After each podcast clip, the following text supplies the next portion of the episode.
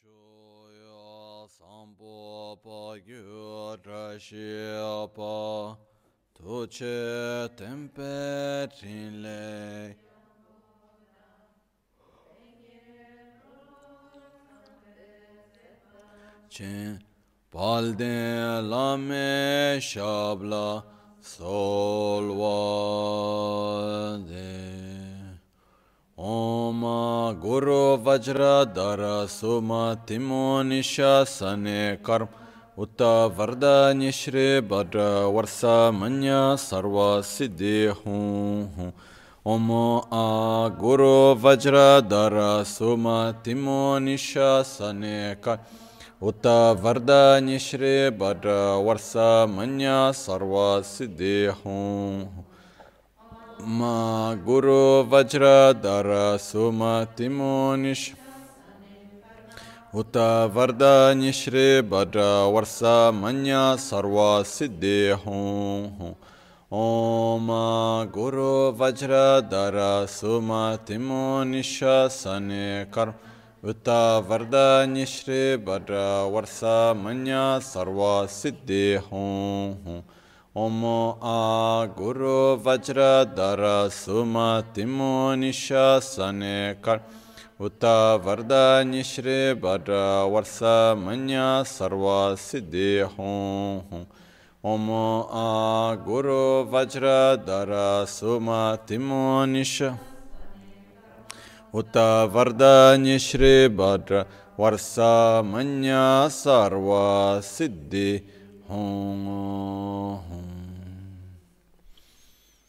dhagi chitsun lama tuje che nyamda dala tuje siksu so gebe shesan dala tendo so uyon sunge nawa tse do so tse che nyingne salwa debe tse dechen kolo visu lekshu ne yela sambe deden malupa geme lhenge drupra jinge loa tsonye sodan dikdun shakpe tse Dungi namke yin su lekshu ne labchen tsonyi yon su zoba tang.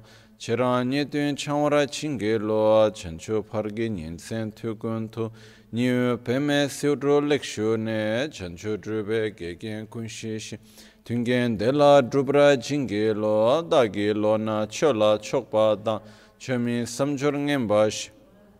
Shudan tunbe dudun ma 베메 륜게 드브라 징게로 도르나 탱네 츠라 탐체다 대체 바르도네 가바 탐체토 레세 겸네 라마 켈레메 툭제 칭게 달라 식소소 공갑 드레웨 냠다 다차라 제촌라메 투제 랍공네 고다 송게 나와 드랄메 투 냠수뇽웨 계산 톱라쇼 케와 군도 양다 라마단 라메 쳬키페라 롱쳬 pe la long che sadan lamge yende rabzon dorje change kopa nyur tobe sho pakyuke kodan dagi alo pakyuke sundan dagi nga pakyuke tukdan dagi yi ten yerme çıktı çingi alo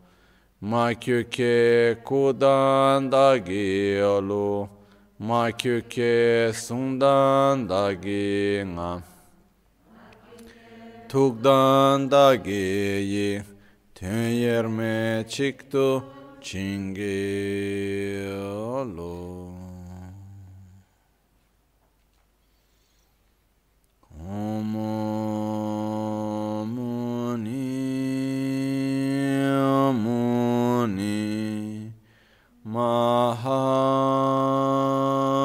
Mahamuni Shakya Munye Swaha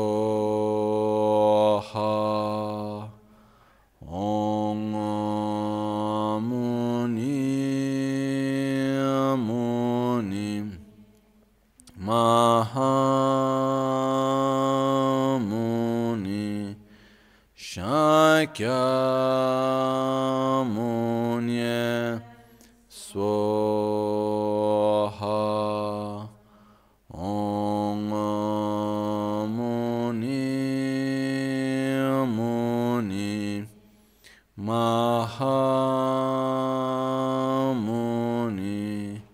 Shakya.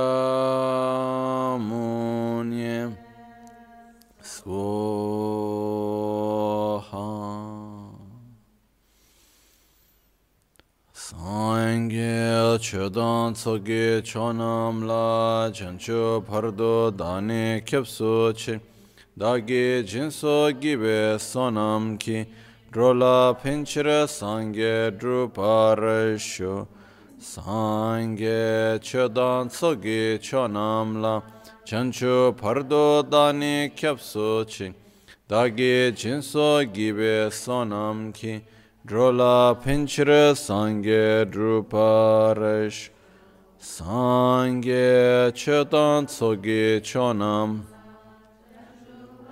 dani kyapsu chi dagi jinso gibe sonam ki drola pinchira sangye druparashu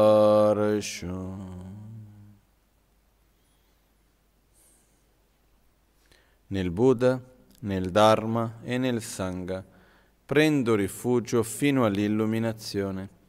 Con la pratica della generosità e delle altre perfezioni possa io ottenere lo stato di Buddha per il beneficio di tutti gli esseri senzienti.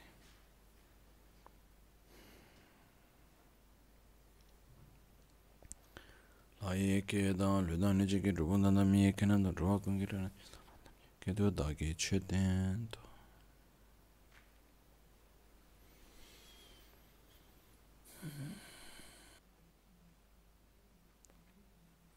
Gradualmente dobbiamo andare a comprendere, inizialmente concettualmente, poi a livello non concettuale, che egoisticamente parlando, quindi per il mio bene, io devo essere altruista. Quindi gradualmente comprendere che quando noi andiamo a dare all'altro che noi riceviamo di più. È quando noi riusciamo ad andare oltre questa nostra ossessione dell'io e del mio che finalmente riusciamo a rilassarci e a star meglio e a soffrire di meno. Ed è importante riflettere spesso su questo e arrivare gradualmente in questa conclusione. Perciò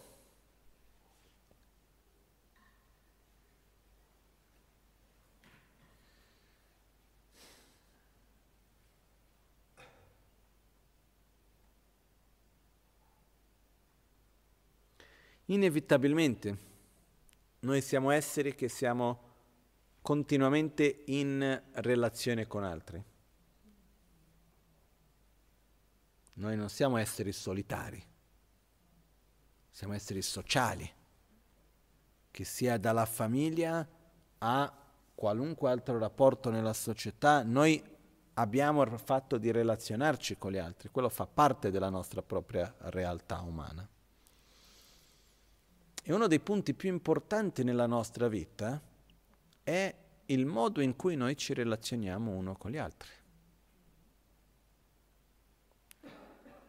Io vedo situazioni che rimango scioccato non è la parola giusta perché purtroppo so che è anche così, ma rimango certe volte senza parole, che vedo situazioni dove per esempio due persone hanno litigato, hanno avuto un conflitto e possono passare anni e anni e anni e anni e quel conflitto rimane ancora lì. E una cosa che è interessante che ho osservato, che non avevo mai riflettuto in questo modo, è che quando c'è un conflitto profondo fra due persone, il tempo non guarisce necessariamente.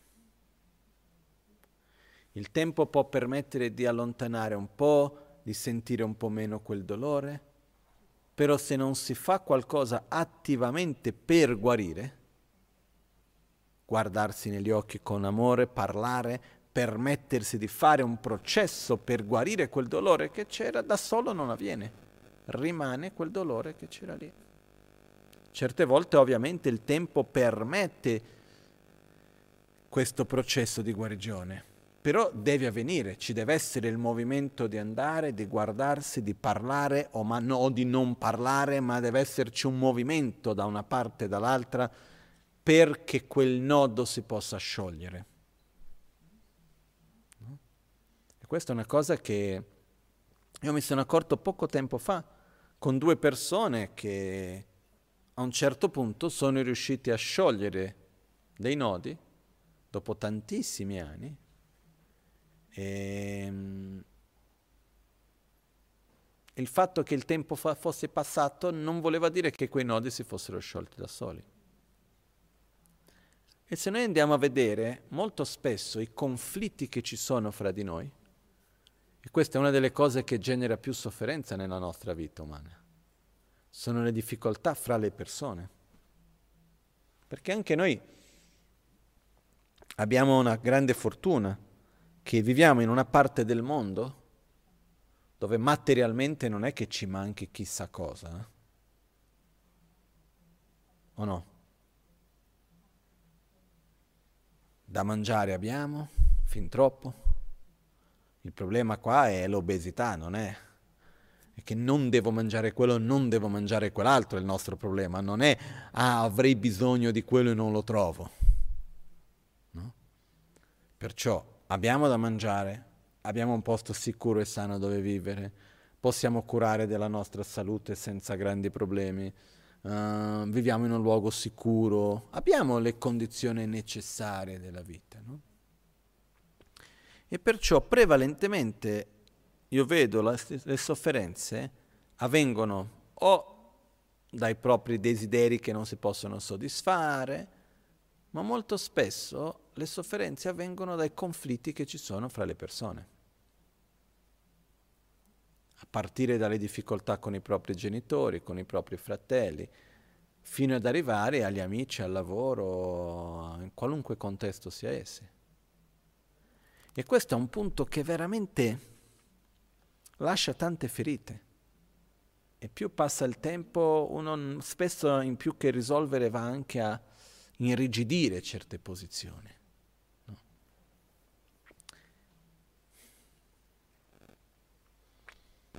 È interessante che quando due persone litigano,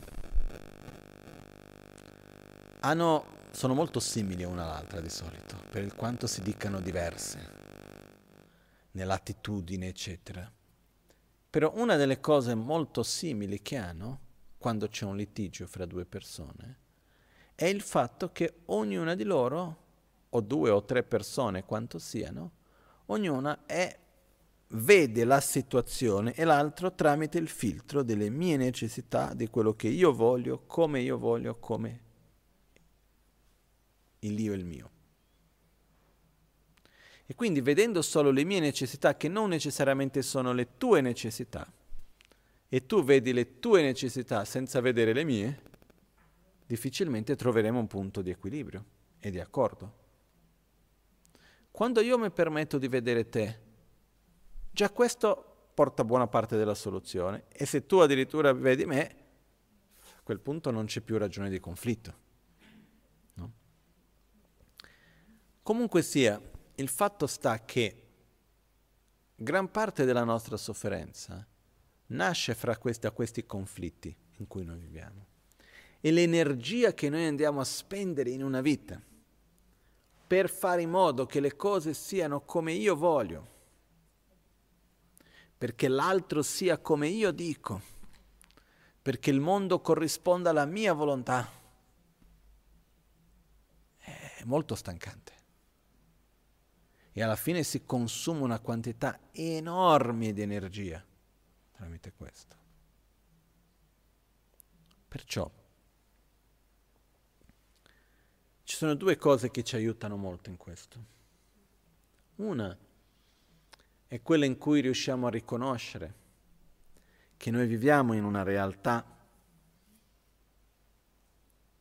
impermanente, viviamo in una realtà interdipendente, che vuol dire che ogni cosa è com'è come il risultato di una complessa interazione fra tantissime parti e che io sono un pezzettino piccolino lì in mezzo e che non ho chiarezza dell'insieme del tutto.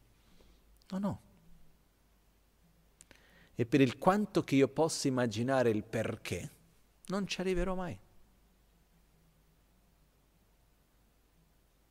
Non lo so. Vi siete mai chiesti il perché di qualcosa?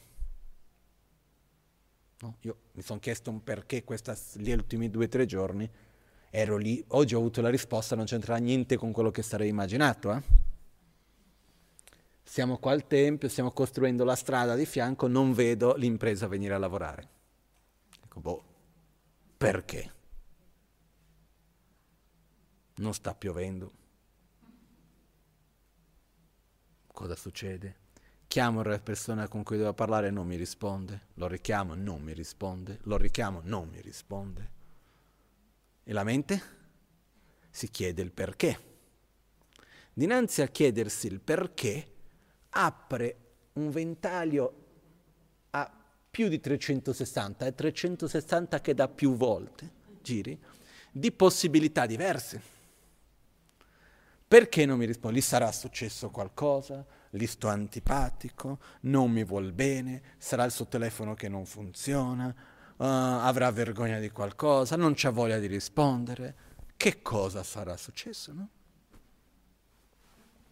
Se mi chiedete il perché, non lo so. Io posso fare mille pensieri diversi, il risultato finale è che io non lo so. E poco mi importa, sinceramente.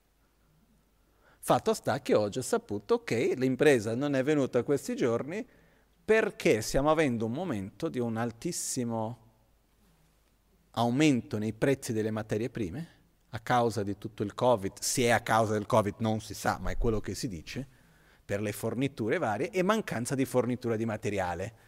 Quindi materiale che serviva in questa fase lavorativa manca Perciò probabilmente settimana prossima avranno il materiale che è qualche chilometro di tubi corrugati che c'è da posare, comunque sia, no? Che poi non è che ci servono due metri, no? è un po' di roba. E quello che mi è venuto in mente è che io ho potuto immaginare di tutto e di più,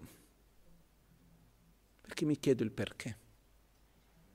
E quando io mi pongo il perché di qualcosa, io riesco a vedere quelle possibilità che stanno dentro la mia immaginazione e le mie conoscenze. Ma anche quando qualcuno mi dà la risposta, ah, non siamo venuti perché manca il corrugato, per dire una cosa qualunque, ma perché manca il corrugato? No? E lì puoi andare avanti, eh?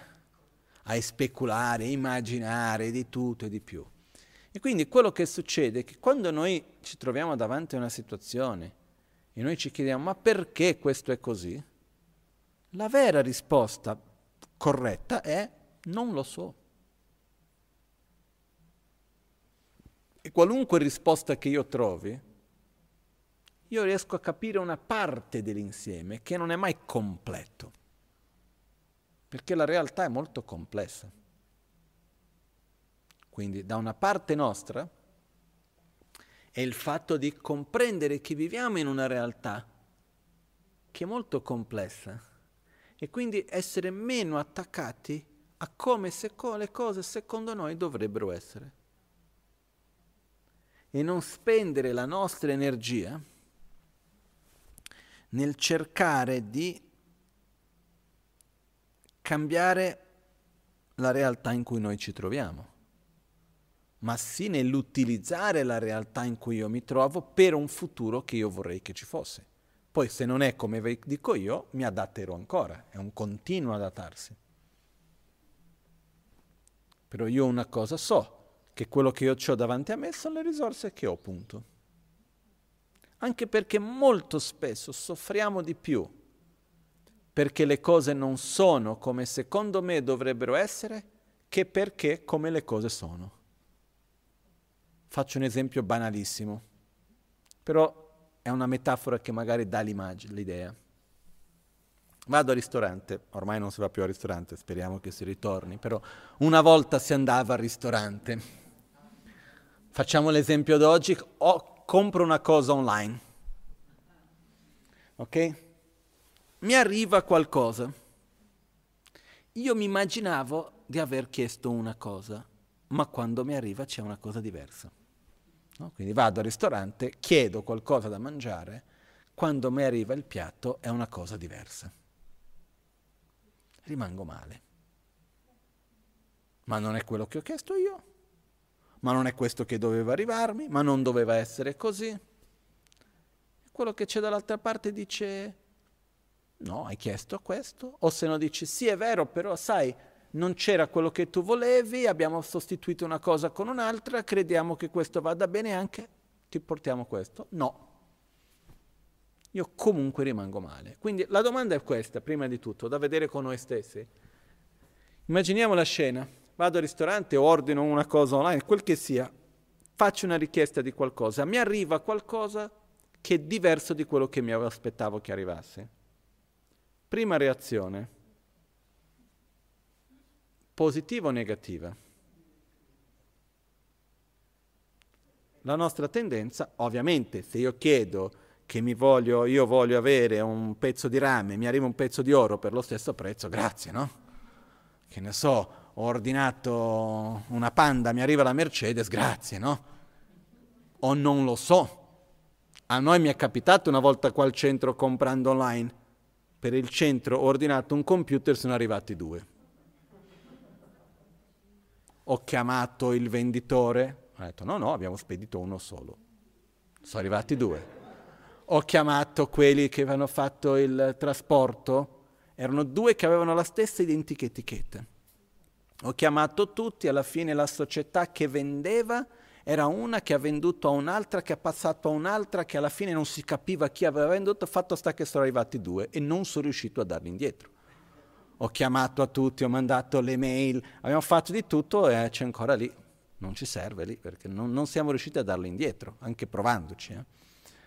Però di solito la nostra tendenza è che quando noi ordiniamo una cosa, andiamo al ristorante, chiediamo un piatto, viene diverso, la prima reazione è una certa rigidità. Mm.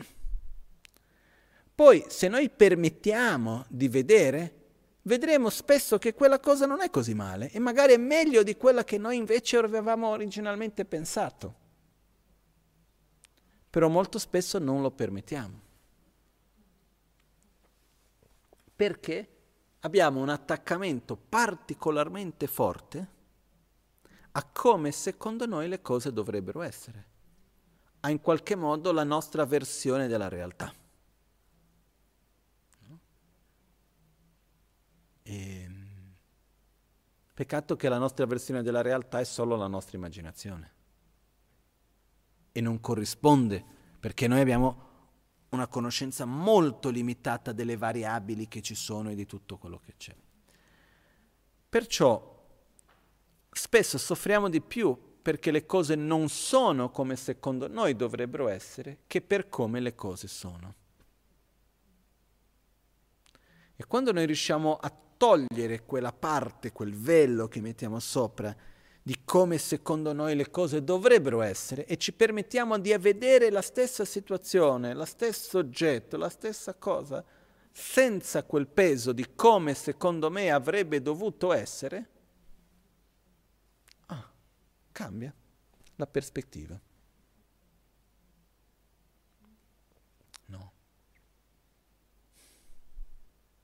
Possiamo fare tanti esempi, tantissimi.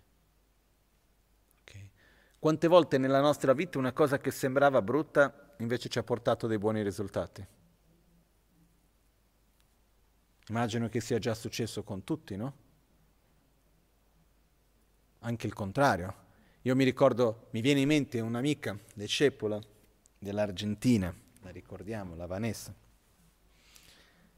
lei un giorno si trovava a Busios, che è questa città al mare in Brasile, dove abbiamo un centro di Dharma, io stavo dando degli insegnamenti, no? E a un certo momento lei era andata lì col suo marito per fare le vacanze d'estate.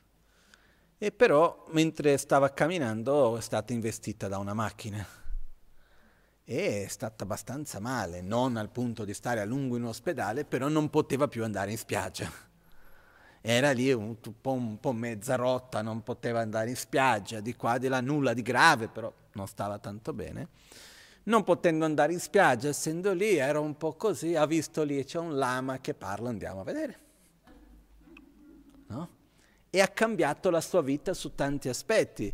E lei scherzando diceva, guarda, la miglior cosa che mi è successa negli ultimi anni è stata invest- essere investita da quella macchina lì.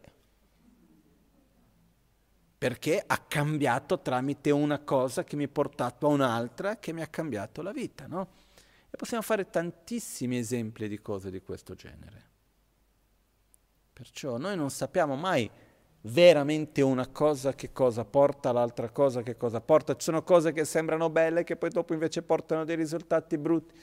Sono, noi non sappiamo mai veramente una cosa cosa porta l'altra, eccetera. Perciò diventa importante per noi essere aperti alle possibilità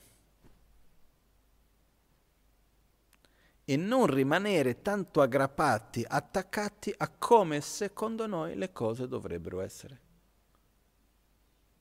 ma sì saper immaginare il futuro senza attaccamento a come dovrebbe essere, direzionarci verso quello futuro e nel presente sempre adattarci alla realtà che noi ci troviamo davanti. Non so se è chiaro questo. È quello che un po' riassunto è avere un obiettivo alto un'aspettativa bassa e uno sforzo costante. Perché anche nel rapporto con un'altra persona, quanto pesa la proiezione che mettiamo sull'altro? Di chi è l'altro, di come dovrebbe essere l'altro, di come mi aspetto che l'altro debba reagire, di cosa mi aspetto che l'altro faccia, di cosa mi aspetto. Basta che una persona con cui abbiamo un contatto costante faccia una cosa tre giorni, il quarto giorno che non l'ha fatto, perché non l'hai fatto? Ma guarda, io mi aspettavo che lo facevi. No? E uno rimane male. O mi sbaglio? Quindi che cosa succede? Che inevitabilmente quando noi ci avviciniamo ad altre persone, noi andiamo gradualmente a sempre di più costruire una nostra immagine di come l'altro è. Solo che l'altro, uno, non corrisponde totalmente a quell'immagine, due, l'altro è impermanente come siamo noi. E quindi l'altro pensa, sente, ascolta, parla, vedi, cambia e cambia naturalmente. Quindi oggi fa, domani non fa. Oggi c'ha voglia, domani non ha voglia. Oggi piace, domani non piace. Non siamo statici. Nessuno di noi. Perciò è importante per noi ricordarci che l'altro non è e non sarà mai ciò che io ritengo che debba essere. Io posso direzionarmi nella mia interazione con l'altro per cercare di guidarlo in qualche modo, di influenzare l'altro a essere qualcosa come io ritengo che sia meglio, quindi a una persona più gioiosa, più stabile, più quel che sia. Io posso cercare di interagire in un modo che vado a influenzare. Quello fa parte della vita, noi siamo tutti uno a influenzare l'altro continuamente. Però, più io sono attaccato a come l'altro dovrebbe essere, più soffrirò. Quindi una parte importante è quella di non essere attaccati alla nostra immagine idealizzata della realtà, sia delle situazioni che delle persone e così via. Credo che sia abbastanza chiaro questo, no? Già girato la frittata in tre modi diversi, mi sa che è abbastanza chiaro questo, no?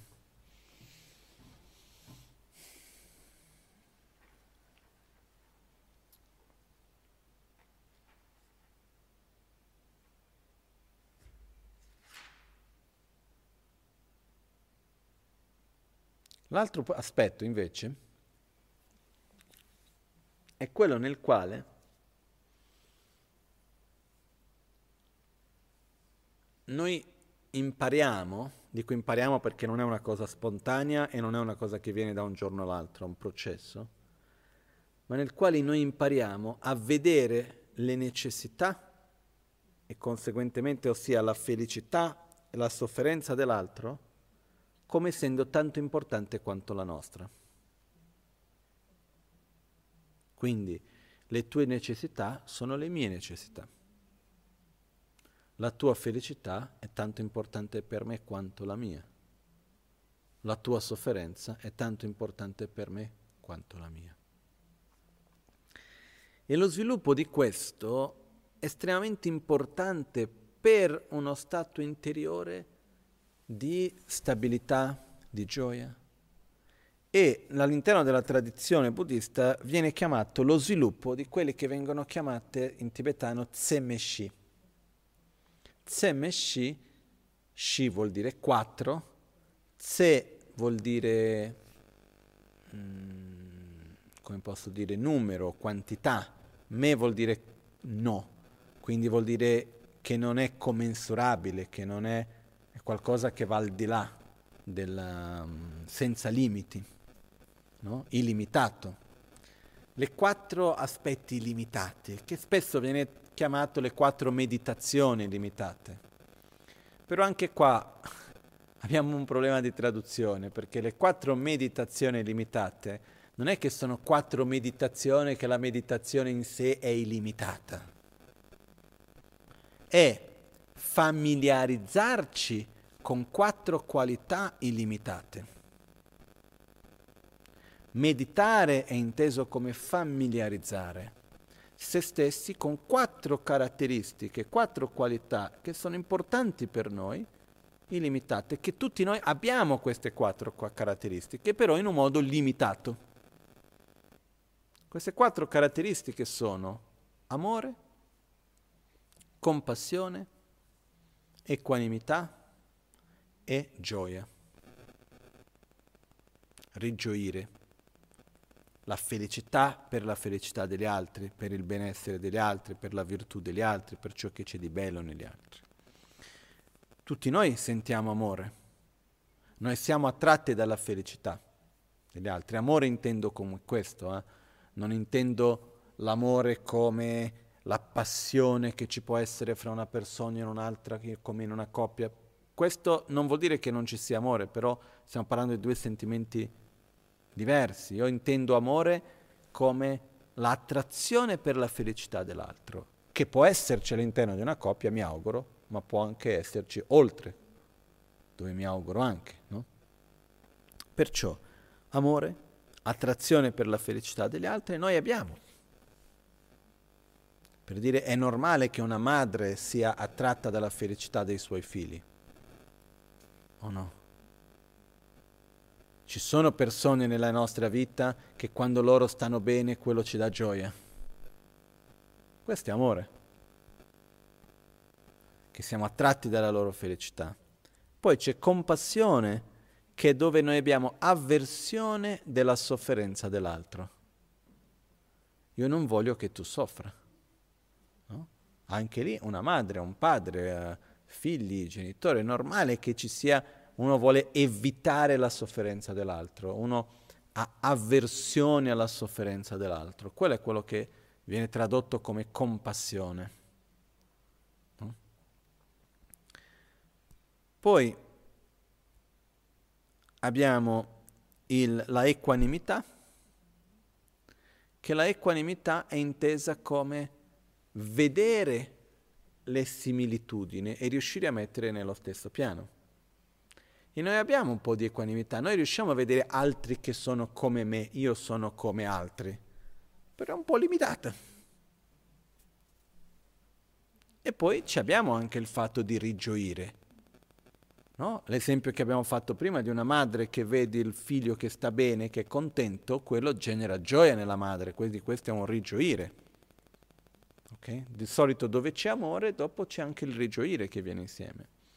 Però questi quattro sentimenti, stati mentali, chiamiamo come vogliamo, amore, compassione, equanimità e gioia, quindi come rigioire, sono limitati, limitati da che cosa? Dal nostro proprio egoismo. E quando noi diciamo illimitati, quindi amore illimitato, compassione illimitata, equanimità illimitata, e gioia illimitata, rigioire illimitato, viene illimitato non perché va verso un numero di esseri illimitati, ma perché non è più limitato dal nostro proprio egoismo. Perché oggi come oggi la maggioranza di noi, dico la maggioranza perché io non posso dire come ognuno è fatto, però la maggioranza di noi, quando noi amiamo, è un amore che è limitato dal nostro proprio ego, perché finché tu mi fai del bene ti voglio bene, quando mi fai del male non ti voglio più tanto bene come prima. Perciò esiste un fattore di limiti che viene dato dal mio proprio egoismo. Perché amo questo e non amo quell'altro? Per il rapporto che questo ha con me e che l'altro non ha. Per il bene che questo mi fa e che l'altro non mi fa. Perciò quello che accade però è che questo limite che noi andiamo a dare, che è il nostro proprio egoismo, è quello che poi dopo va a generare i vari conflitti interni, detti rabbia, gelosia, invidia, eccetera, che a loro volta vanno a generare la nostra sofferenza. Quindi quando diceva riconoscere ciò che è il colpevole di ogni cosa. Come faccio io per andare oltre il mio proprio egoismo. Una delle mod- modalità è sviluppando queste quattro qualità illimitate, cosa che non possiamo fare da un giorno all'altro. Dobbiamo gradualmente familiarizzarci con l'amore illimitato, con la compassione illimitata, con la equanimità illimitata, con il rigioire illimitato di quel rigioire, perché mi sa che in italiano non so neanche se esiste la parola rigioire, c'è chi dice di sì, c'è chi dice di no. Rigioire non esiste, sarebbe rallegrarsi. Comunque, fatto sta sentire un sentimento di gioia che viene dalla felicità dell'altro, dal vedere il bene nell'altro, dal vedere la virtù nell'altro, quello genera dentro di noi un sentimento profondo di gioia. No? Una cosa che è molto interessante vedendo questi punti messi insieme è che spesso abbiamo la tendenza di pensare che sviluppare compassione venga insieme con un sentimento interiore di sofferenza. Perché se tu stai male, e io riesco a vederti e riesco a vedere la tua sofferenza, come faccio io a star bene? Non lo so, vi è mai capitato di star vicino a qualcuno che volete molto bene che sta male? Come fai a stare vicino a qualcuno che tu vuoi tanto tanto tanto bene che invece sta molto molto molto male ed essere gioioso? nel nostro modo nor, nor comune di pensare c'è anche un senso di colpa, anche in altre culture. Eh? Io mi ricordo nella biografia della vita di Milarepa, che è stato questo grande meditatore importante, all'inizio della sua vita, quando suo padre era morto, che hanno perso tutto quello che avevano, preso dal zio, eccetera, eccetera, la madre era in un lutto che non finiva più, e un giorno lui si è dimenticato di quel lutto, di, di, quella sofferenza che il padre era morto e camminando con la madre si è messo a cantare. E la madre l'ha sgridato, l'ha piccato, ha detto come ti permetti di cantare dopo di quello che ci è successo? Dinanzi alla sofferenza che il tuo padre è morto, che ci troviamo in questo e tu ti metti a cantare, no? E spesso c'è questa cosa di dinanzi a una sofferenza di un altro, come faccio io a sentire gioia? Ok? Il sentimento di compassione, come inteso da quello che ho compreso io all'interno degli insegnamenti buddisti, non è un qualcosa che deve generare più sofferenza, ma in, gener- in realtà ci porta addirittura una base di gioia. Perché amore e compassione vanno direttamente insieme. Sono due cose che vanno insieme e l'amore porta tanta gioia. Okay?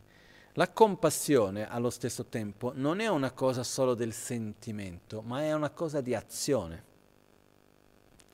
Perché se io ho compassione di qualcuno che sta male, la compassione non si manifesta nel soffrire per la sofferenza dell'altro, ma si manifesta nel agire per aiutare l'altro a uscire di quella sofferenza e in quella azione uno trova anche gioia. A me mi è già capitato di essere davanti a persone che stavano male, a cui io volevo tanto bene, e quando io riuscivo a fare qualcosa per loro, quello mi dava gioia. Ma quando io vedevo che loro stavano male e non facevo la minima idea di che cosa fare, quello mi generava una sorta di frustrazione. Perché vedi la sofferenza e non sai cosa fare. Che è diverso del soffrire per la sofferenza dell'altro, è frustrarsi che non sai cosa fare. È un senso di impotenza che viene, perché più forte è la nostra compassione, più riusciamo a vedere la sofferenza che c'è intorno a noi, che non è poca, più il senso di impotenza può aumentare. Comunque sia. Il senso di compassione è quella forte avversione alla sofferenza degli altri, dove vediamo un altro essere che soffre e diamo importanza alla sofferenza dell'altro tanto quanto alla nostra propria. Non è una cosa che quando faccio per l'altro abbandono me stesso. Questo è un punto importante anche, che noi non stiamo parlando di abbandonare le mie necessità e dedicarmi unicamente agli altri io sto parlando di dire che la mia felicità è tanto importante quanto la tua e la tua felicità è tanto importante per me quanto la mia. E io farò ciò che posso per la tua felicità. Io farò ciò che posso per la tua sofferenza, nello stesso modo che io farò ciò che posso per la mia propria. Quindi, quando noi parliamo della amore illimitato, non è che io vado oltre l'egoismo, quindi trascendo l'egoismo e faccio qualcosa solo per gli altri, contro di me stesso, dimenticando le mie necessità. No. Io non vado a escludere me stesso, io vado a includere gli altri. Non so se è chiara la differenza. Però noi non possiamo includere tutti da un giorno all'altro. Noi dobbiamo cominciare con quelli che ci stanno intorno. Perché praticare le, queste quattro qualità illimitate è una cosa che ogni giorno nelle preghiere che noi recitiamo possono tutti gli esseri avere la felicità e le sue cause, possono tutti gli esseri essere liberi dalla sofferenza e dalle sue cause, possono tutti gli esseri non essere mai separati dall'estasi priva di dolore, possono tutti gli esseri dimorare nell'equanimità, libera da pregiudizi, avidità e odio.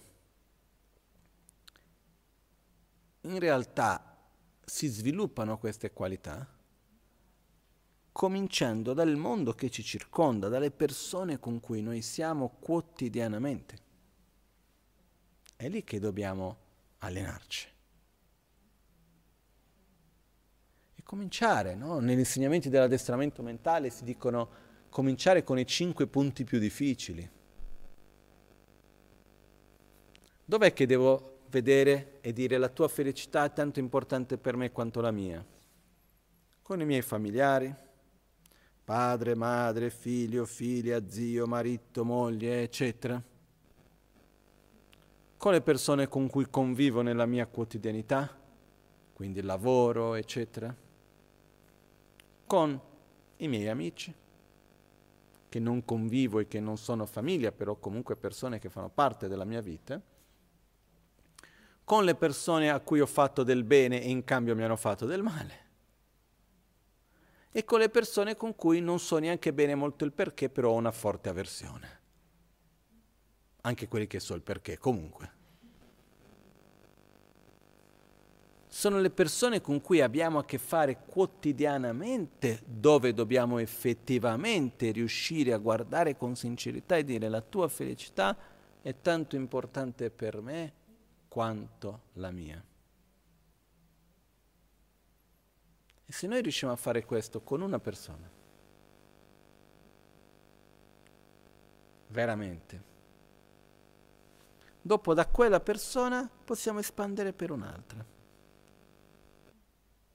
E gradualmente riusciamo a espandere. Viene detto che ci sono tre modalità per fare questo.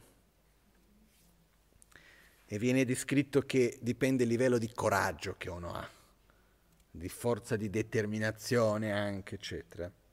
Il livello più semplice, che ci vuole un po' meno coraggio, comunque ci vuole coraggio, ed è comunque nobile, è una cosa bella, è cominciare con questo processo di dire la tua felicità è tanto importante per me quanto la mia, quindi sviluppo di amore e di, co- e di conseguenza anche compassione, verso qualcuno verso cui abbiamo attrazione.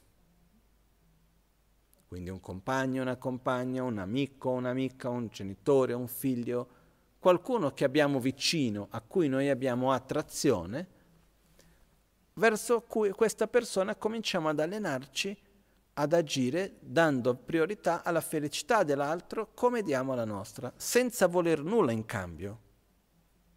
Non è guarda tutto quello che faccio per te, tu cosa fai per me? No, perché quando io faccio qualcosa per te vale tanto quanto quello che io faccio per me. Perché la tua felicità è tanto importante per me quanto la mia. Ricordandoci sempre che noi non possiamo fare l'altro felice.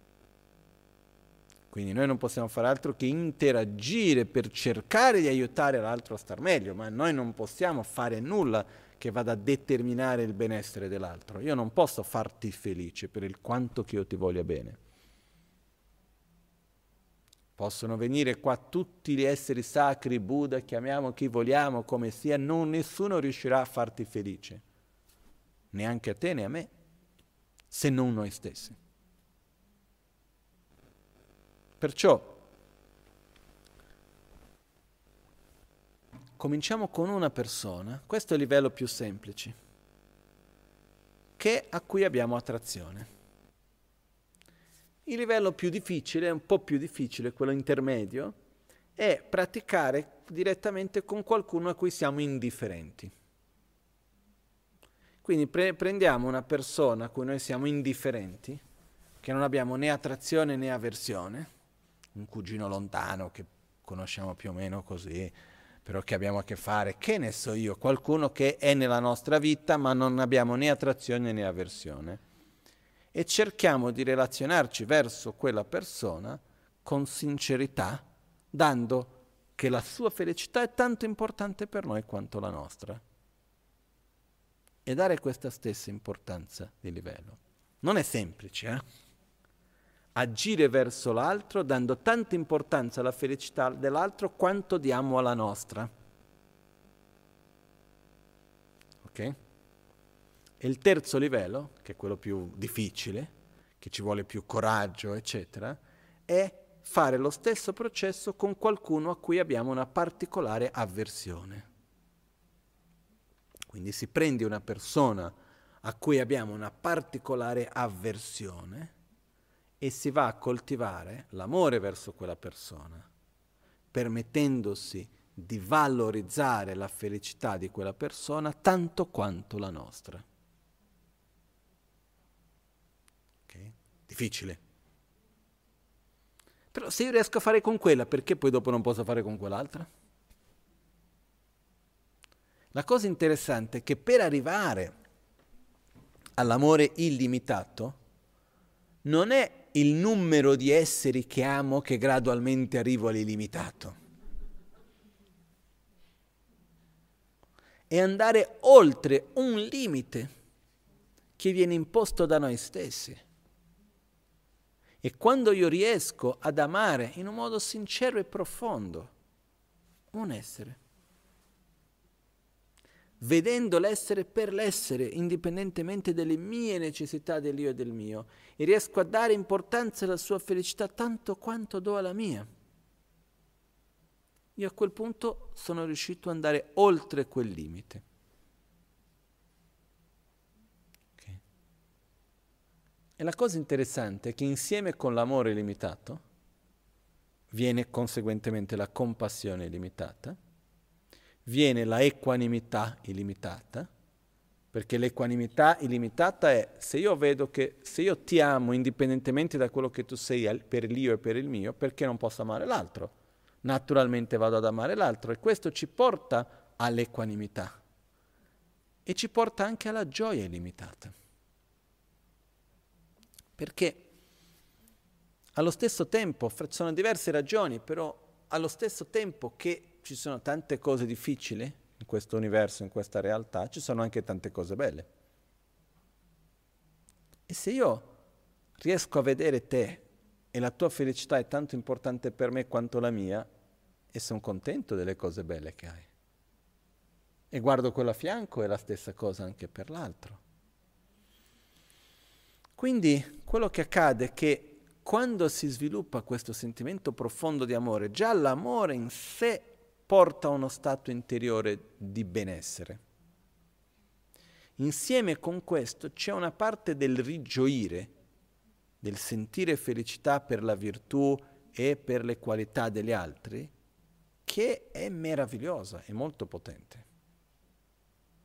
Perciò, per la nostra propria felicità, per la nostra propria pace, il nostro equilibrio, eccetera, queste sono quattro qualità che vanno sviluppate, che naturalmente vanno a opporsi alla nostra propria ossessione all'autogratificazione. Okay? Perciò esiste una pratica che viene dagli insegnamenti di Buddha, praticata per millenni, che è relativamente semplice, che noi la facciamo in tanti contesti di pratiche di meditazione diverse. E ehm, io vi invito a farla, adesso ve la spiegherò. Perché quello che accade è che per riuscire a sviluppare un certo stato interiore non basta volerlo, non basta provarci noi dobbiamo familiarizzarci con quello stato. E per familiarizzarci con uno stato interiore, uno dei modi migliori è utilizzarsi la propria risorsa della mente, che ha questa capacità di immaginare. E quando noi immaginiamo qualcosa, noi andiamo a creare un'esperienza e non un concetto. Perché è molto diverso quando noi sperimentiamo qualcosa da quando noi capiamo qualcosa, sono due cose molto diverse. Perciò con la visualizzazione noi andiamo a creare esperienze. Ok?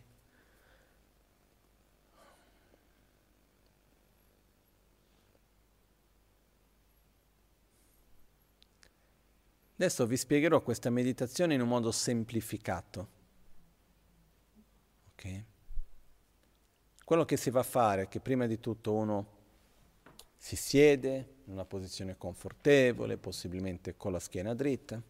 No? E adesso ve la spiego, poi possiamo anche farla insieme, però brevemente la spiegazione. Dopo di aver trovato un minimo di equilibrio interno con la respirazione, eccetera, immaginiamo al centro del nostro cuore un punto di luce. Questo punto di luce rappresenta in realtà la nostra propria mente nel suo stato più sottile.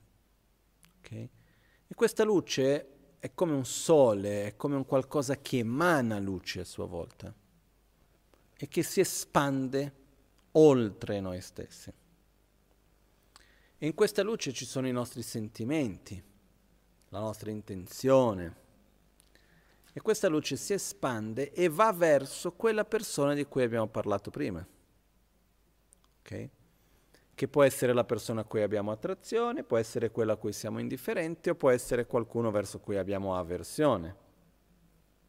Immaginiamo l'altra persona e immaginiamo che questa luce va verso l'altra persona e che gradualmente più che questa luce va verso la persona, questa luce gradualmente si adatta a ciò che l'altro ha bisogno, portando sempre di più l'altro a star meglio.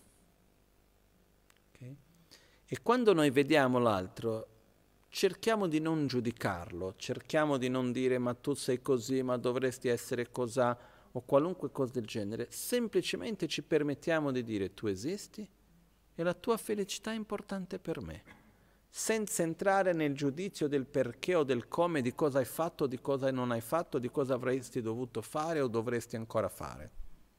Semplicemente voglio che sia felice. Ci permettiamo di dire all'altro, io ti amo, la tua felicità è tanto importante per me quanto la mia.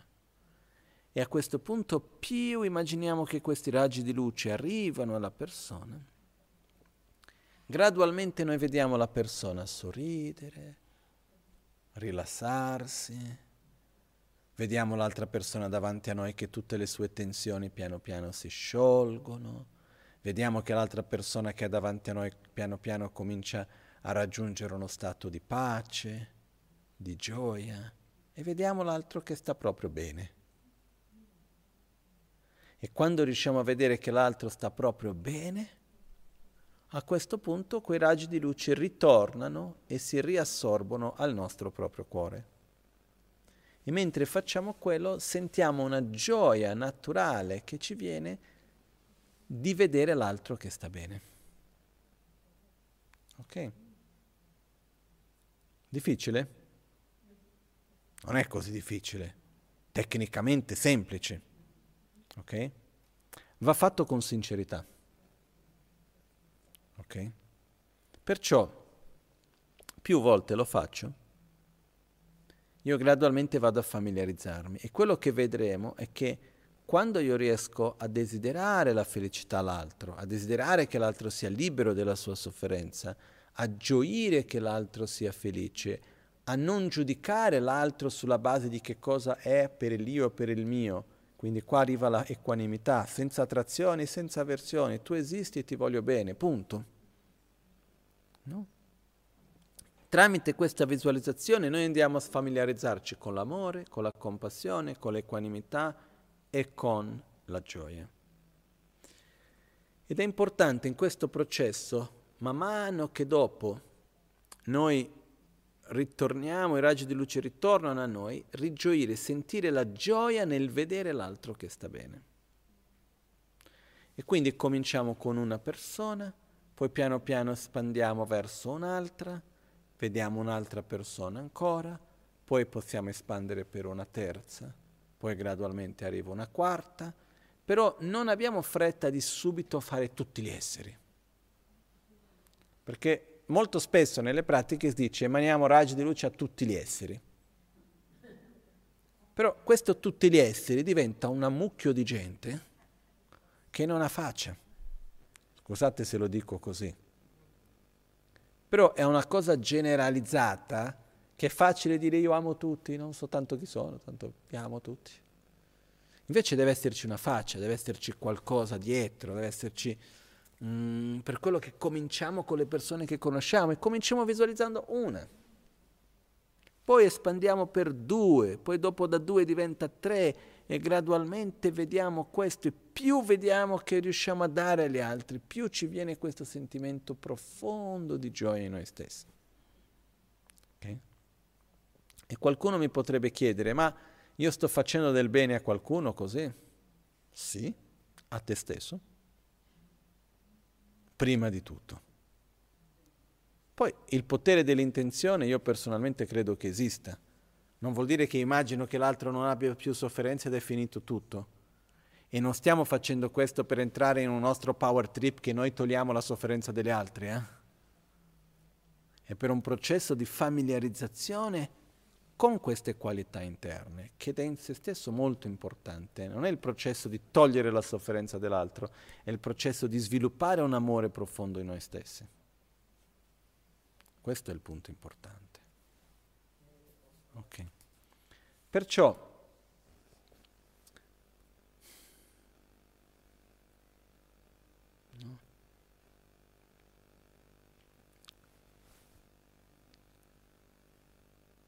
gli insegnamenti di Buddha sono estremamente chiari e allo stesso tempo strutturati il percorso che Buddha ci ha dato.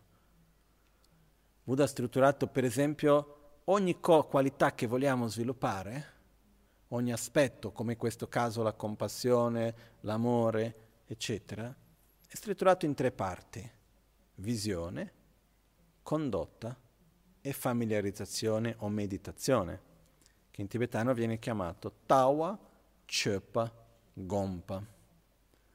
La visione è il nostro percorso concettuale, intellettuale, di comprendere che la felicità dell'altro è importante per me, che egoisticamente parlando è meglio essere altruisti, che voglio sviluppare amore incondizionale, eccetera. Quindi è un processo ancora mentale di tutto ciò.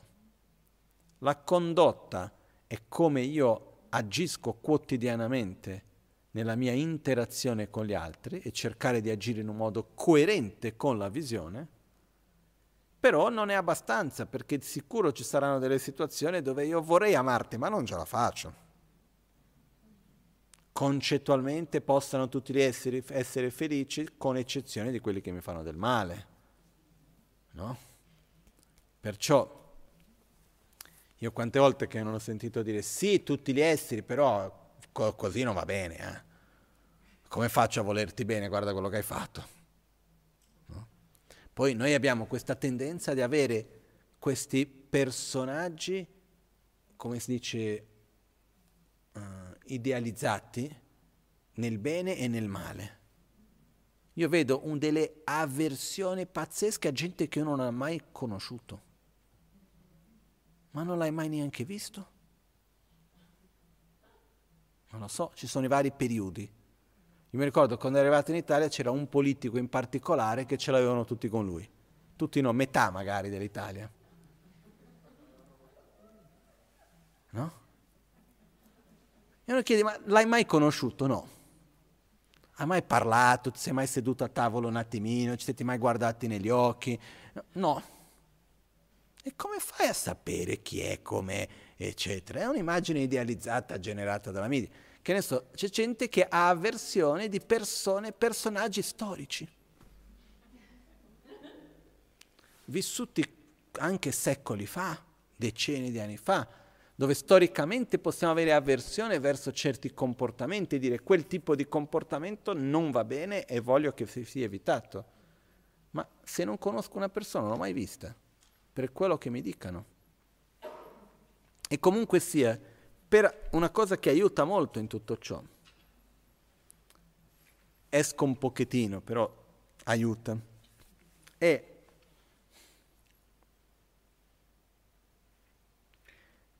quando noi osserviamo noi stessi, noi siamo 100% coerenti o abbiamo delle contraddizioni? Noi facciamo solo del bene o facciamo solo del male? No? Partendo dal presupposto che ci sia questa divisione così netta, però noi facciamo le cose in un modo sempre gentile, educato, rispettoso o facciamo anche le cose con gelosia, invidia, rabbia, eccetera? C'è di tutto anche nel rapporto verso un'altra persona, siamo sempre coerenti nel modo di agire, un giorno in un modo, un altro giorno un po' diverso, eccetera. Non siamo 100% coerenti, nessuno di noi. Perciò la domanda è, io dinanzi a un comportamento per esempio di gelosia, io sono quello o io ho quel comportamento? Io ho quel comportamento. Quindi quando io vedo un comportamento di un'altra persona, come faccio io a giudicare la persona tramite un comportamento? Quella persona ha un comportamento o ha avuto un comportamento che io non condivido. Ma questo è un comportamento della persona, è un pensiero della persona, è un'azione della persona, non è la persona. Non so se è chiara questa differenza,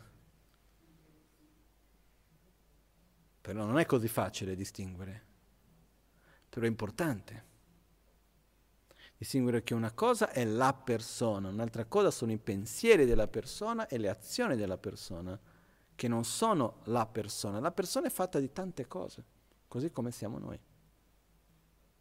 Ok? Adesso, ritornando,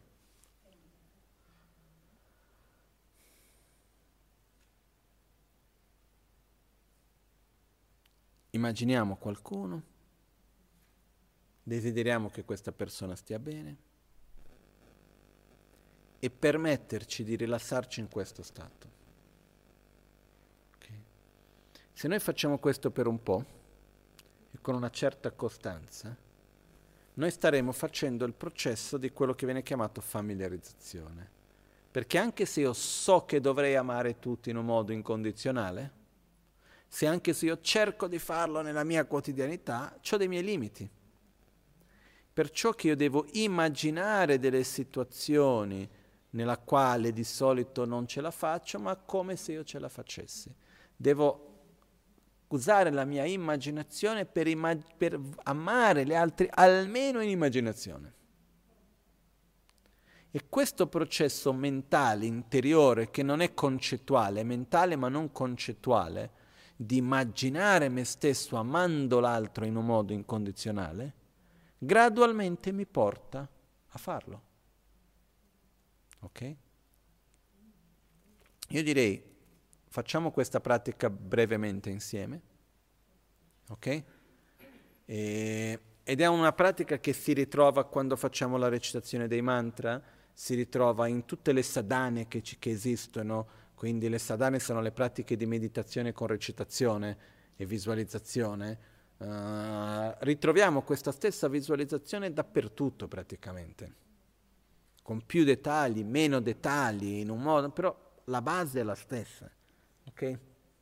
E possiamo farla anche in un modo molto molto semplice. Quindi adesso cerchiamo di farla proprio nel massimo della sua semplicità. Okay?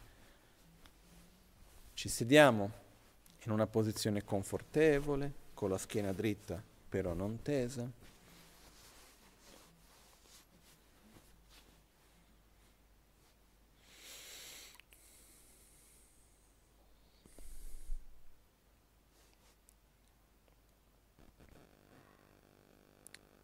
Le spalle rilassate.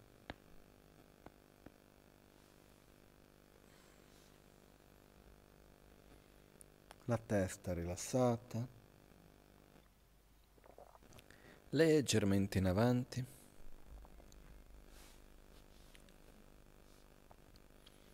La bocca è rilassata,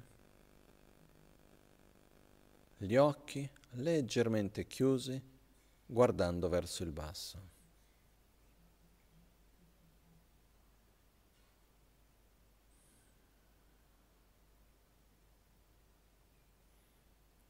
La nostra consapevolezza sul nostro respiro.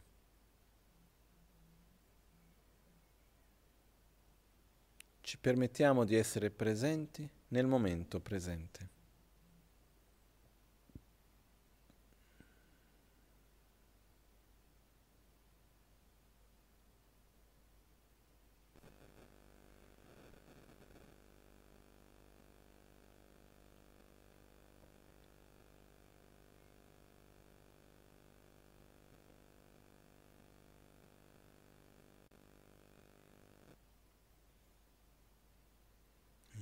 Inspiro. Espiro.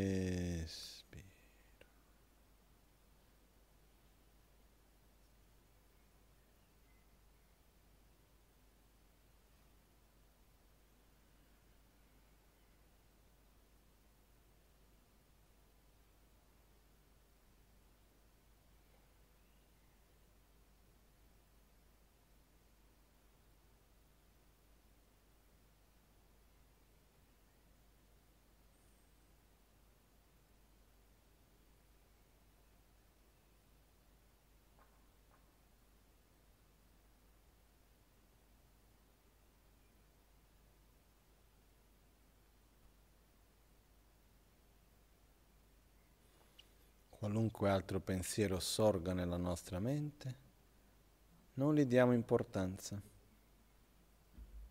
e riportiamo la nostra attenzione sull'aria che entra e sull'aria che esce.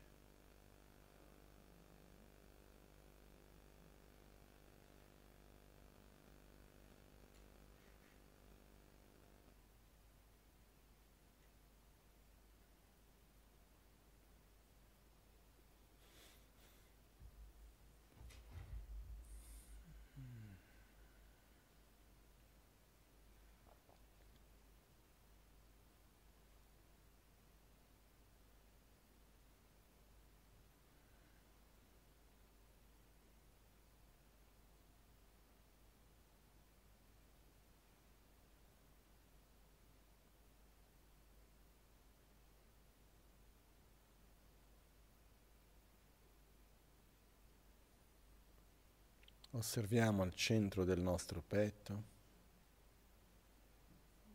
il cosiddetto chakra del cuore,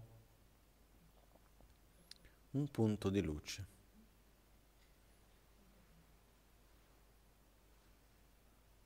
rappresentando la nostra propria mente, il nostro proprio cuore.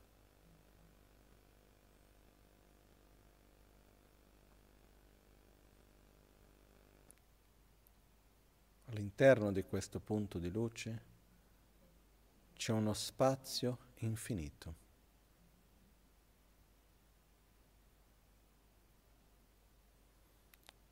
Osserviamo la luce come se entrassimo dentro di essa, ritrovando un infinito spazio. Ci riposiamo in questo spazio. Una sensazione profonda di pace che ci porta a sentire gioia.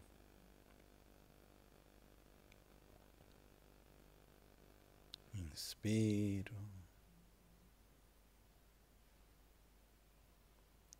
Espiro.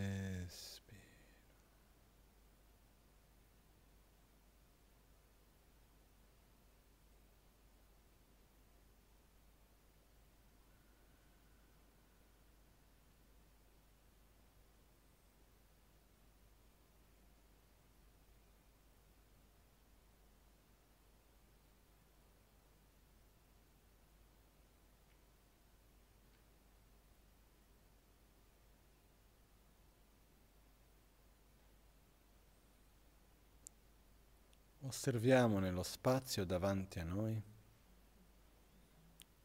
e visualizziamo una persona.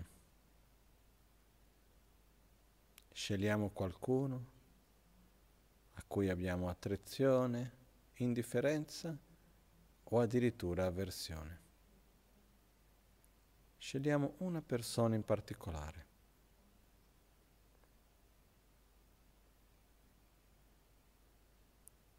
Ci permettiamo di vederla indipendentemente di noi stessi.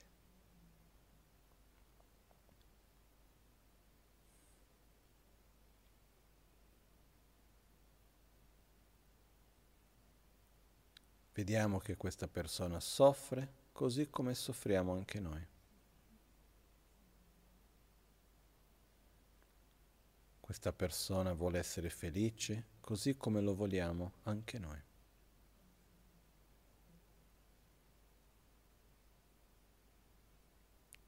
Con totale sincerità, dal profondo del cuore, ci permettiamo di dire, ti voglio bene, la tua felicità è importante per me, la tua felicità è tanto importante per me quanto la mia. Farò tutto ciò che posso per la tua felicità. Inspiro. Espiro.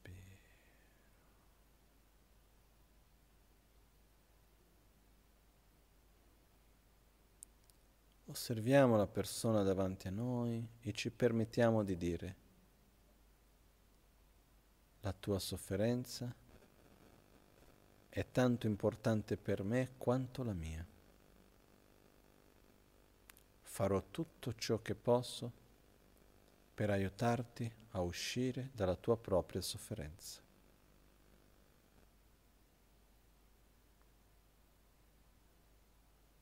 Dal nostro cuore questo punto di luce si espande, una luce calda, affettuosa, amorevole, generosa, che tocca il cuore dell'altra persona davanti a noi. Immaginiamo come in una giornata un po' buia quando arriva un bel raggio di sole che riscalda. Similmente il raggio di sole che viene dal nostro cuore, che si assorbe al cuore della persona davanti a noi, che la riempie.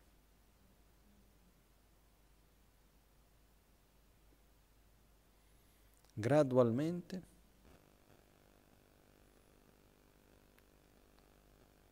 l'altro comincia a sorridere. Piano piano.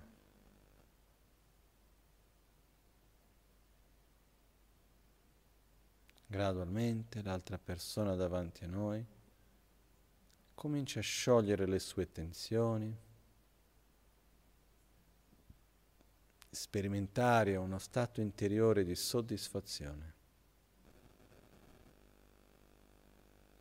e ci sorride.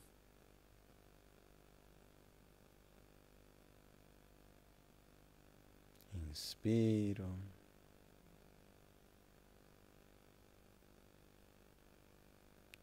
Espiro.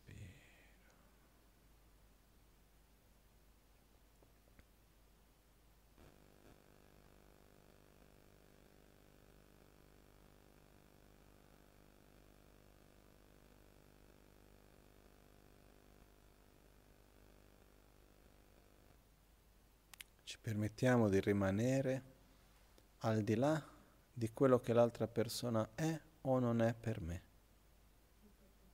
di quello che fa o non fa, di quello che è o dovrebbe essere. Tu esisti e io ti amo.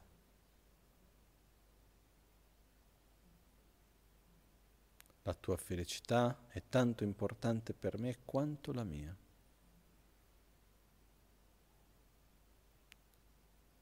I raggi di luce si emanano, riscaldano l'altra persona, portandogli una sensazione di pace, di soddisfazione. È come se ogni dolore passasse e la persona davanti a noi gradualmente giunge a uno stato profondo di pace uno stato di soddisfazione e ci sorride. Un sorriso rilassato, profondo.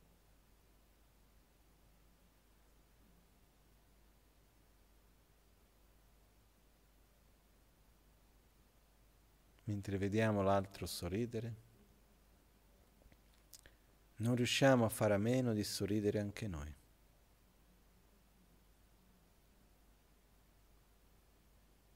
Gradualmente i raggi di luce ritornano e si riassorbono al nostro proprio cuore. Sentiamo questo calore che ritorna. portandoci una grande gioia.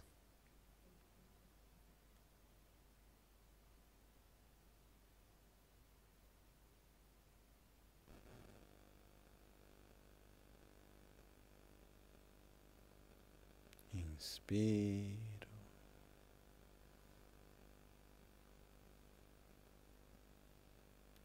Espiro.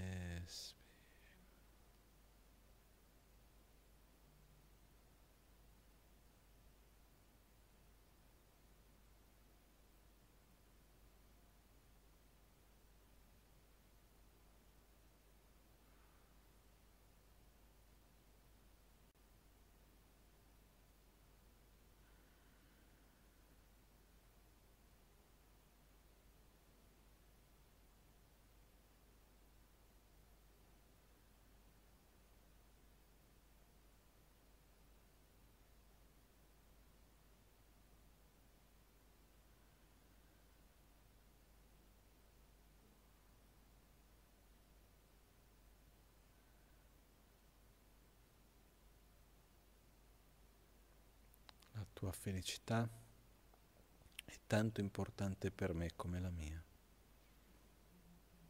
desidero profondamente che tu sia felice.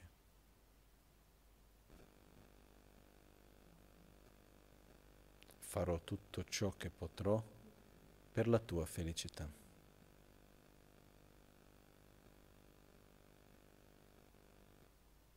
Inspiro.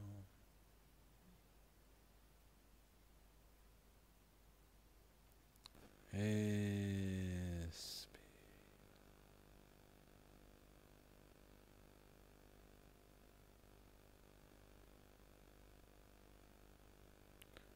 Osserviamo con chiarezza il sorriso. È come se potessimo vedere la mente e la gioia che c'è al cuore dell'altro. I raggi di luce ritornano, si riassorbono al nostro proprio cuore. Sentiamo una profonda gioia.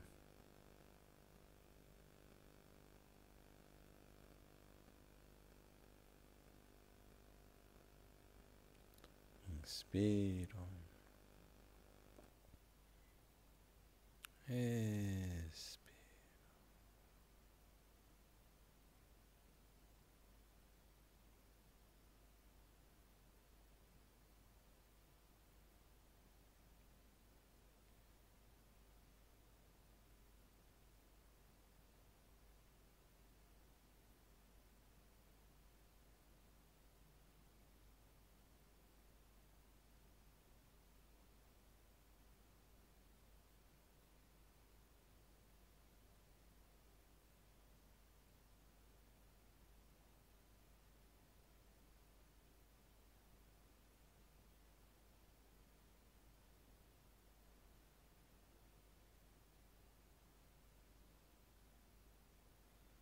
Inspiro. Espiro.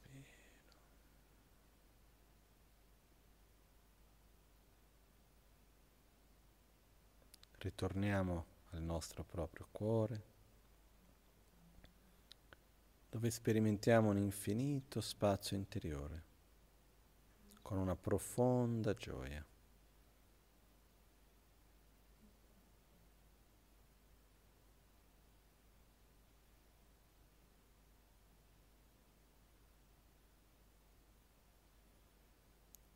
Gradualmente apriamo gli occhi, muoviamo le mani.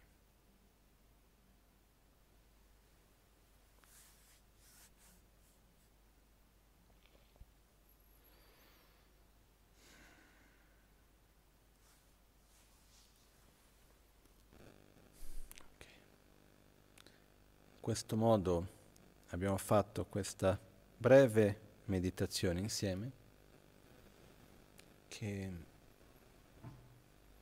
mi fa ricordare un verso che dice qualunque essere può raggiungere lo stato di Buddha se mette sforzo entusiastico nella giusta direzione. Tutti noi abbiamo un potenziale enorme, meraviglioso però nessuno di noi è capace di realizzare un qualcosa di bello da un giorno all'altro, neanche qualcosa di brutto se per quello. È un processo graduale di familiarizzazione. Perciò io vi invito veramente a riflettere sul fatto se l'egoismo, se questa ossessione all'autogratificazione vi fa del bene o vi fa del male. Perché poi uno può anche arrivare e dire no, a me è giusto, mi fa bene, prego apriamo un dibattito. Uh, sarei contentissimo. Me, io sono sempre divertito a dibattere con chi ha una visione diversa della mia, che usi però una ragione logica e non solo un'idea fissa. No? Però arriviamo a riflettere, egoisticamente parlando, è meglio essere egoista o è meglio essere altruista? E una volta che arriviamo a questo, cominciamo a permetterci di vedere l'altro. Cominciamo nella nostra quotidianità, quando andiamo in un negozio, andiamo al supermercato, abbiamo davanti a noi la persona con cui dobbiamo pagare, non ci costa tanto di guardarla negli occhi un attimo e dire buongiorno. Non ci costa molto di guardare l'altro in qualunque contesto siamo noi. Qualcuno che non conosciamo o qualcuno che conosciamo e dire no, ti voglio bene, senza dover verbalizzarlo. Non ci vuole molto, sinceramente, di permettersi di vedere l'altro, di chiedere come stai senza che sia una formalità. No? Non è che sia così complesso, così difficile. Però, oltre questo, nella quotidianità cerchiamo di fare questo. Poi, oltre questo, cerchiamo di prendere una volta al giorno, possibilmente, pochi minuti, e immaginare una persona verso cui diamo amore in questo senso. Fare questo esercizio che abbiamo appena fatto per quei 10-15 minuti, 5 minuti che siano, eh? farlo possibilmente una volta al giorno, se non tre volte alla settimana, una volta, dai, minimo. Però ovviamente più facciamo meglio, eh, per cambiare quello. E cominciamo con una persona, senza fretta di fare su tante. Si comincia con una, poi si espande a un'altra, poi si espande a un'altra e piano piano si va ad aggiungere le persone che ci stanno intorno. Quando noi riusciamo a fare con quelli che noi conosciamo che ci stanno intorno, dopo andiamo a moltiplicare, quindi io vado a fare verso quelli, io visualizzo te e poi visualizzo quelli che tu a tua volta conosci. In questo modo arriviamo verso tutti, in una sorta di moltiplicazione. Però partiamo da una persona. E quindi quando si parla meditare sull'amore illimitato, è, si comincia visualizzando una persona e riuscendo ad amare una persona in un modo illimitato. E quello ci porta gradualmente a poter fare sugli altri. E quello che uno sperimenta di solito è che quando uno si permette veramente di amare in questo senso, solo come esperienza, non è che ci vuole tanti pensieri, è immaginare l'altro immaginare luce che va e vedere l'altro piano piano che sorride e che la sua sofferenza va via, immaginare che l'altro sta bene. Tutto lì, non è niente di complesso. E vedrete che gradualmente questo dà una gioia a se stessi. Ok? Quindi io vi invito di fare questo possibilmente una volta al giorno, qualche minuto, seduti sul divano, seduti a meditare, camminando, uh, comunque camminando un po' più difficile, non dico guidando, se no dopo uno fa un incidente, poi la colpa è dell'ama che ha fatto l'incidente. No? Se c'è tanto traffico magari fra un momento e l'altro, però più che altro trovate il momento che sia e per cercare di fare questa familiar- familiarizzazione.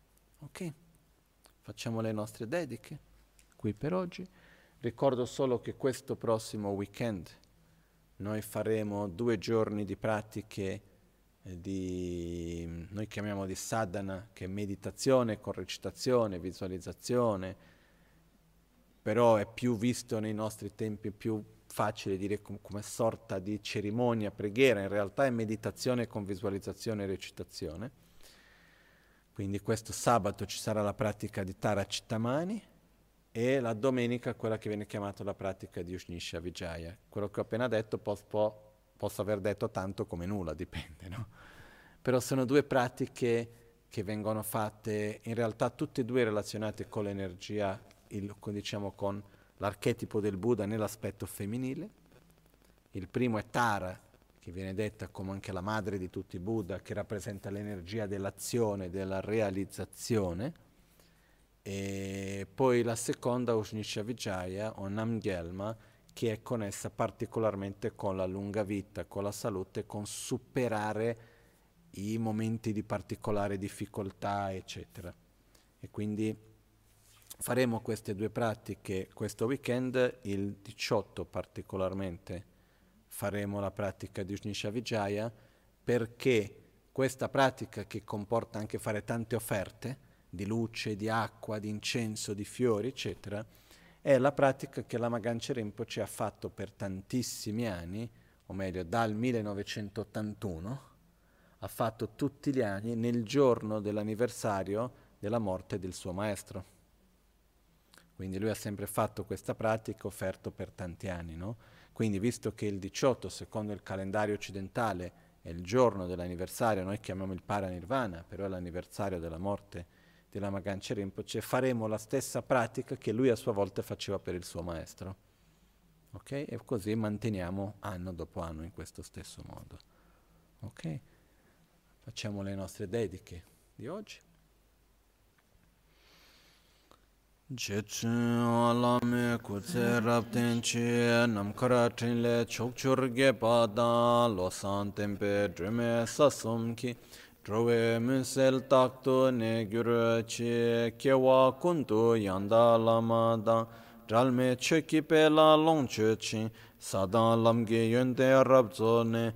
Dorje change kopan yurtobe sho chanchub semcho rinpoche ma ke panam ke gyuruchi ke panyam para me payang kongne konto pelwara sho nimo dele tsendele nime kuyan delekshi ninsen takto delek pe kuncho sumke jingilo kuncho sumke ngodrup tsol kuncho sumke trashi All'alba o al tramonto di notte o durante il giorno, possano i tre gioielli concederci le loro benedizioni, possano aiutarci ad ottenere tutte le realizzazioni e cospargere il sentiero della nostra vita con molti segni di buon auspicio. Simche ne ba chinye pa nyurtu ne le targyurchi drove neni malye pa taktu chungwa mebrasho mēnāma tūdāng dēmbā dāng sāngā dēchō drupā yī kāndrō sīmbō lā sōpa nīñchē sēmdāng dēngyur chī chōnā kuinā lūdāng sīmdōngā nēbā chī nyēpā tēdā dāgī sōnam kī dēgā gyātsō tōpā rēshō In tutte le direzioni, qualunque corpo o mente, malato o sofferente che ci sia, possano essi, tramite il potere dei nostri meriti, l'energia positiva qui generata, raggiungere un oceano di felicità e benessere.